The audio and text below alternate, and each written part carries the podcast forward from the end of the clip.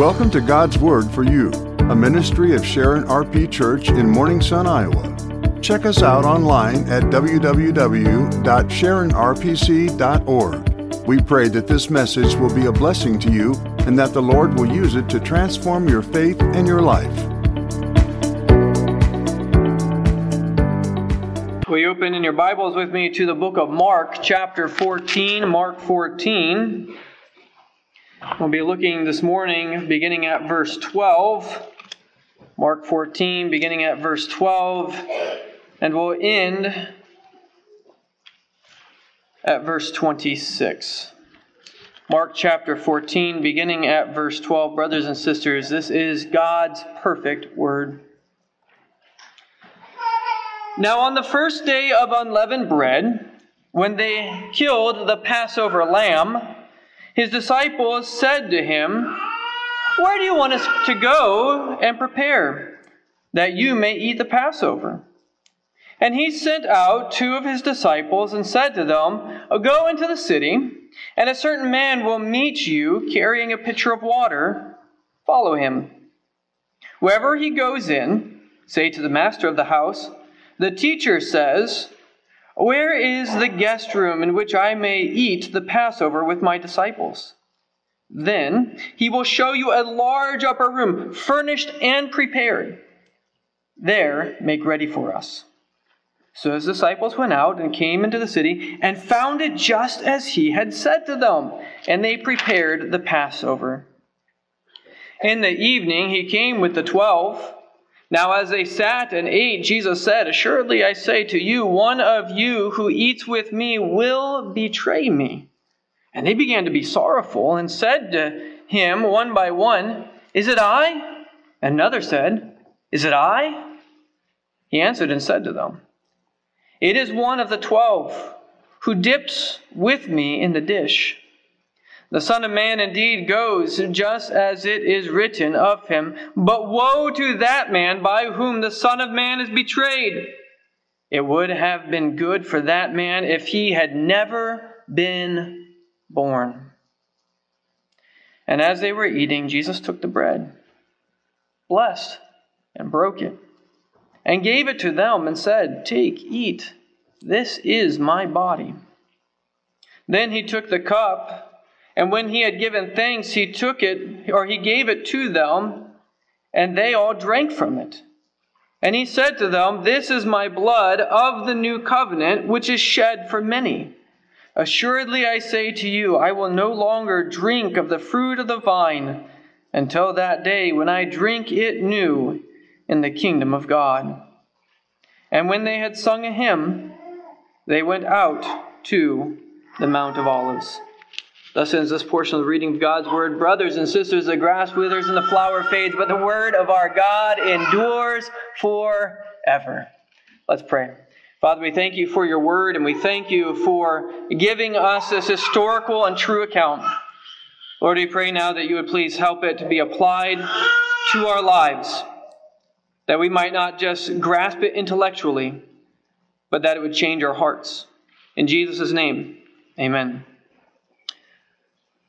I just need to be real blunt with you. We got a lot of ground to cover, and so we're going to jump into it. This is a sermon on redemption. There's a whole lot of topics we could talk about, a whole lot of things we should talk about. I'm postponing most of that to this afternoon to a lot of theological conversations and, and uh, kind of looking at the cultural significance of what's going on here and, and things like that. All that's going to be in chalk and talk. But this sermon this morning is about the redemption that Jesus does and signifies here. The redemption of Jesus Christ. See, we're stepping into Mark chapter 14 and we are entering into an ancient tradition. Um, Elder Pilling this morning read from Exodus chapter 12. This has been over a thousand years that every single year on the 14th of Nisan, the people would get together and they would celebrate the Passover year after year after year, remembering that God had redeemed them out of Egypt and given them the promised land. Every year they remembered the redemption out of Egypt. And so, as they sat down at the meal, they would talk about the stories of the different plagues that God brought on the Egyptians. As they sat down at this Passover meal, they would have the, the very last plague and they would focus on how God had told them He was going to kill all the firstborn of the land of Egypt. And they would remember the, the bread, the unleavened bread the bread that would represent their affliction. They would remember by eating bitter herbs. They would remember God's redemption by eating the Passover lamb. They would remember God's redemption by drinking the wine. They would remember God's redemption like their ancestors had done before. They would take blood and they would paint it on the doorposts and on the lintels of their house, remembering that it was only by the blood of the lamb that they had been saved from catastrophe. They would remember that they were redeemed out of Egypt every single year.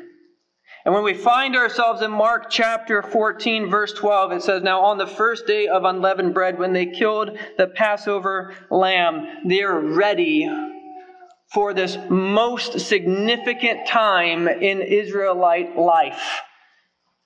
Everybody looked so forward to the Passover lamb, where by faith they would celebrate and remember the redemption that God had purchased for them. The Jewish people had been doing this for centuries. Right? They did it when they first came out of Egypt. They did it. They remembered God, God's redemption when they celebrated with Joshua. They remembered God's redemption when they celebrated the Passover with the kings. They remembered God's redemption when they celebrated the Passover right before the Exodus. And during the time of the exile, they longed to celebrate the Passover when there was no temple and no sacrifices. And they, they longed for the day they could return back to Jerusalem and that they could remember once again God's redemption. The people remembered his redemption year in and year out as they waited for the coming of the Messiah. As they did this remembering during the season of redemption, every household would get together and they would reenact this service. Every year, Dad would get up there and he would gird up his loins and he would take up his staff and he would, he would take the bread and he would bless it and he would give it to the family. And then he would have the different cups of wine and he would speak the blessing over the wine. And they would have the whole sacrificial lamb there. The, the family had to eat all of it. It started about 6 o'clock at night and they had to be done by midnight. No leftovers allowed. And the children would ask, Dad, why are we doing this? Dad, why, why, why are we keeping this Passover again this year? And the dad would answer, Child, it's because God redeemed his people out of the land of Egypt. He conquered Pharaoh and he destroyed, he showed himself more powerful than any of the imaginary gods of Egypt. They would remember their fathers doing these things, and they would remember the songs they sang. Every single time they had the Passover, they would sing Psalm 113 through Psalm 118, the great Hallel Psalms. And they would sing these psalms together, these hymns together that God had inspired for them to sing. And so they have this memory in their mind of this is the ancient tradition that they do every single year to remember God's redemption. And here, as a highlight, as, as again more and more towards the climax, towards the cross, Jesus enters into this tradition. And there's hope in this tradition. Every year they would put a cup on the table and they would fill that cup of wine and they would invite Elijah to come. Every year, on the same day, on the 14th of Nisan, they would remember to pray that the Messiah should come someday. Every year at the Passover, they would remember the suffering servant of Isaiah chapter 53 that someday God would bear their sins. They longed for the day that Jeremiah's words would come true, that God would establish a new covenant with his people. He had redeemed them, but the work was not done. So, this old tradition Jesus steps into, but he does something remarkable. Jesus tells his disciples, two of them, go into the city. You're going to find a guy there. He's going to be carrying water. That's not normal.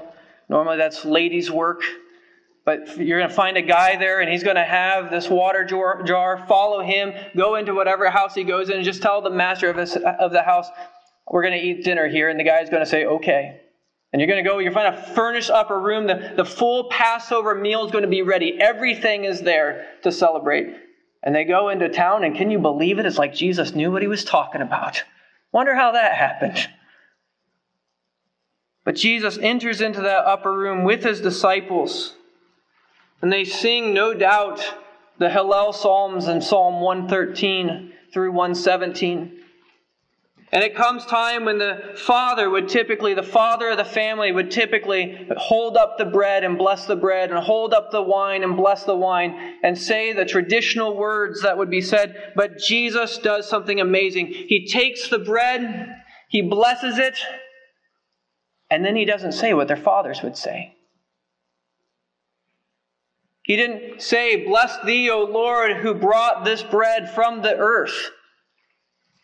He didn't say what the rabbis would say. He didn't say what the fathers would typically say. We're so used to communion that we don't understand that this would have jarred the disciples. Never had they heard these words before. Jesus changes the script.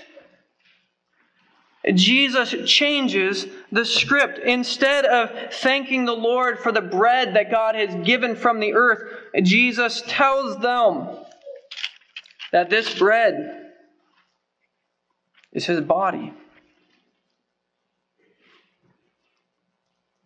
They must have been scratching their heads.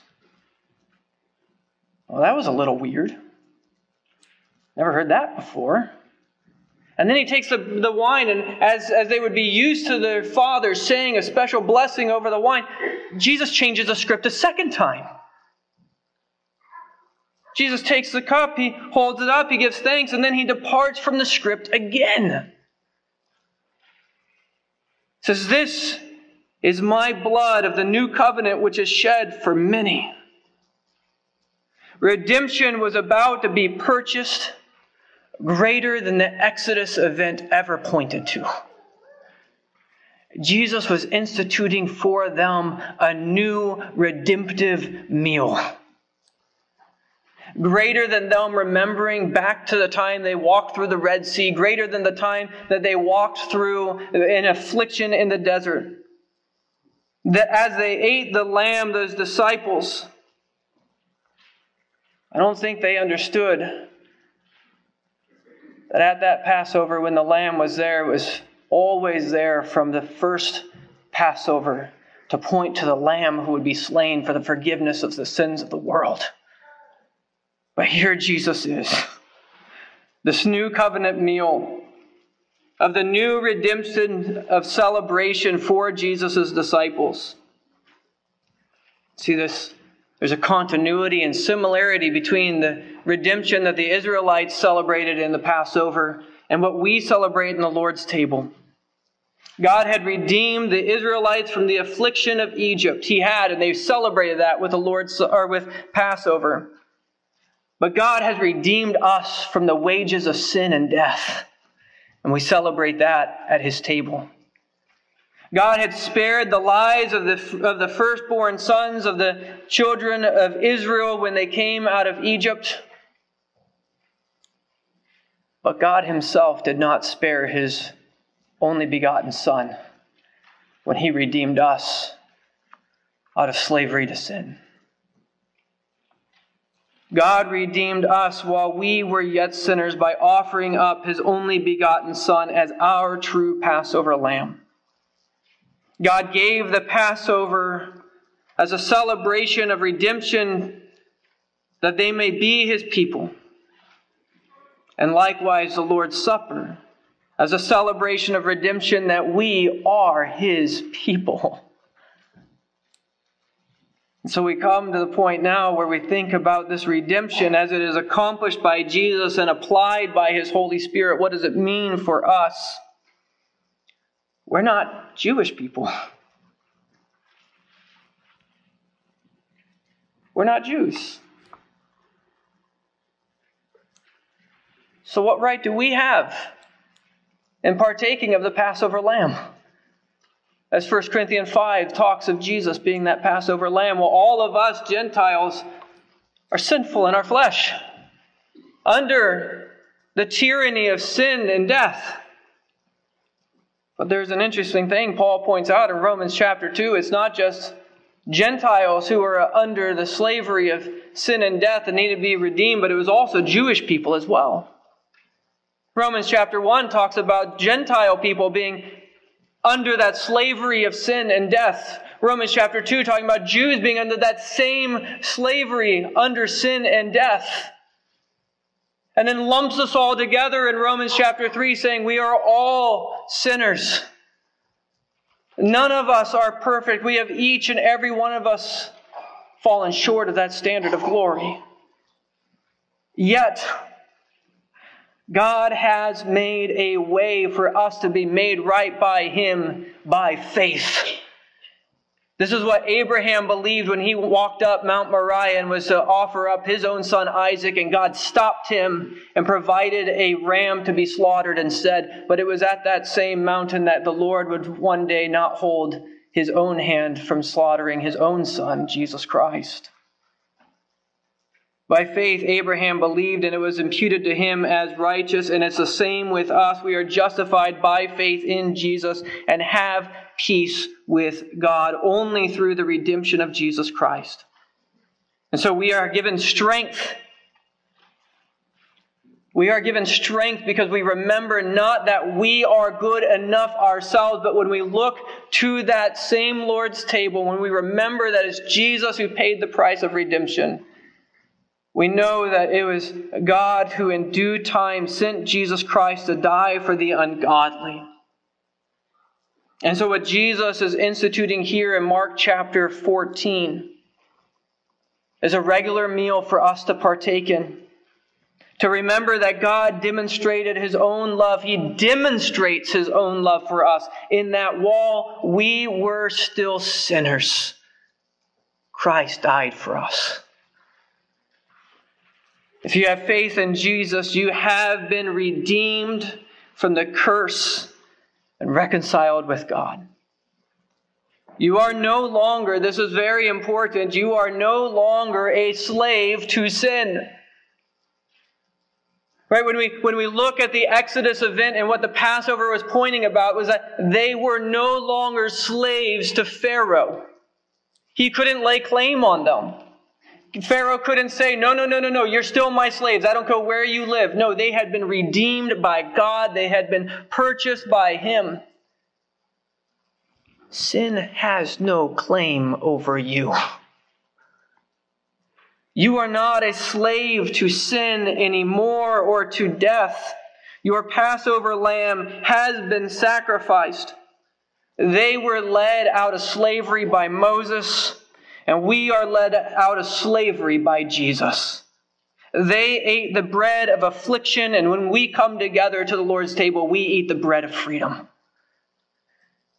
They drank the cup of future hope, but we drink the cup of the present reality that our Redeemer lives. They were baptized by walking through the Red Sea, but we are baptized into Christ Jesus. They partook of the Passover, longing for the day God would bring the new covenant. We partake of the Lord's Supper, knowing that that covenant is real and realized. You can live your life free from the curse of the law. You no longer have to serve the, tr- the cruel taskmaster, the slave driver of sin. You no longer have to serve that slave master of sin who is always promising and never delivering. The slave master of sin always is enticing you, but never actually fulfilling you. But Jesus Christ is your master now. You are not a slave to sin and death. Your life is hidden in Christ. And you're going to fight against that old man who keeps pulling you towards that slave driving sin master, but you don't have to go there. You fight from a, from a position of freedom and strength. You are free to love and serve God. And you know this is true because His Holy Spirit is in you. Even when you fail, you cry out, O wretched man that I am. I don't want to do these sinful things, and yet I do them. What, what hope do I have? Our hope is Jesus Christ and the Holy Spirit that He has poured out into your hearts. God did not redeem you and then leave you alone. But our God redeemed us by the blood of Jesus Christ and poured out in our hearts His Spirit that cries out, Abba, Father. This is what Jesus was instituting in this meal. No matter what's going on in your life, you can stop and remember the redemption accomplished by Jesus Christ and applied to you in your life. No matter what suffering you may be enduring, you can lift up your eyes, see Jesus, and know that He is alive today, and be comforted by the Holy Spirit. You can know that this new covenant, God has paid the price to adopt you as His beloved child. Not to be filled with pride, but to marvel at His grace. God redeemed you by the sacrifice of His Son, so you may now live your life as a living sacrifice. Jesus has redeemed you so you may love others without hypocrisy. Jesus, in his body being broken for you, was broken that you may abhor evil. Jesus, in pouring out his blood for you, was that you might cling to what is good. Jesus, in redeeming you and instituting the new covenant, was that you might have the fruit of kindness in your life. Jesus redeemed you that you might look around at the table. You might even look around you this morning of those in the pews near you and you can show brotherly love. Jesus redeemed you that you can honor others. Jesus redeemed you that you may be diligent in your faith. Jesus redeemed you that you may rejoice in hope. You are redeemed, brothers and sisters, by the blood of Jesus Christ, that you may be patient when there are times of tribulation. Jesus redeemed you, that you may be steadfast in prayer. Jesus poured out his Holy Spirit into your heart, that you may care for others who have needs. Jesus redeemed you to institute that new covenant, that you may be given over to showing hospitality, love to strangers. Jesus redeemed you that you might bless those who persecute you. Jesus redeemed you that you may show empathy with others, rejoicing with those who rejoice, and weeping with those who weep. Jesus' new covenant has been established in his blood that you may set your mind on the things above and not on the things below. Jesus has redeemed us that we may walk in humility and gratitude. Because our King laid down his life for us, that Prince of Peace. He knew what he was doing. And as we come to the very end of this sermon, Jesus and his disciples, after eating this meal, they sang a hymn with one another. They would sing Psalm 118. And the culmination of this last of the Hallel Psalms is that stone, that stone which the builders rejected, had become the chief cornerstone, and it is marvelous in our eyes. We sing together Psalm 118 now because our Redeemer lives and we have hope because we know we have freedom in Him. Thanks for listening to this week's message from God's Word for You, a ministry of Sharon RP Church in rural southeast Iowa. We pray that the message would be used by God to transform your faith in your life this week. If you'd like to get more information about us, feel free to go to the website, sharonrpc.org. We'd love to invite you to worship with us. Our worship time is 10 a.m. every Sunday at 25204 160th Avenue, Morning Sun, Iowa 52640. May God richly bless you this week.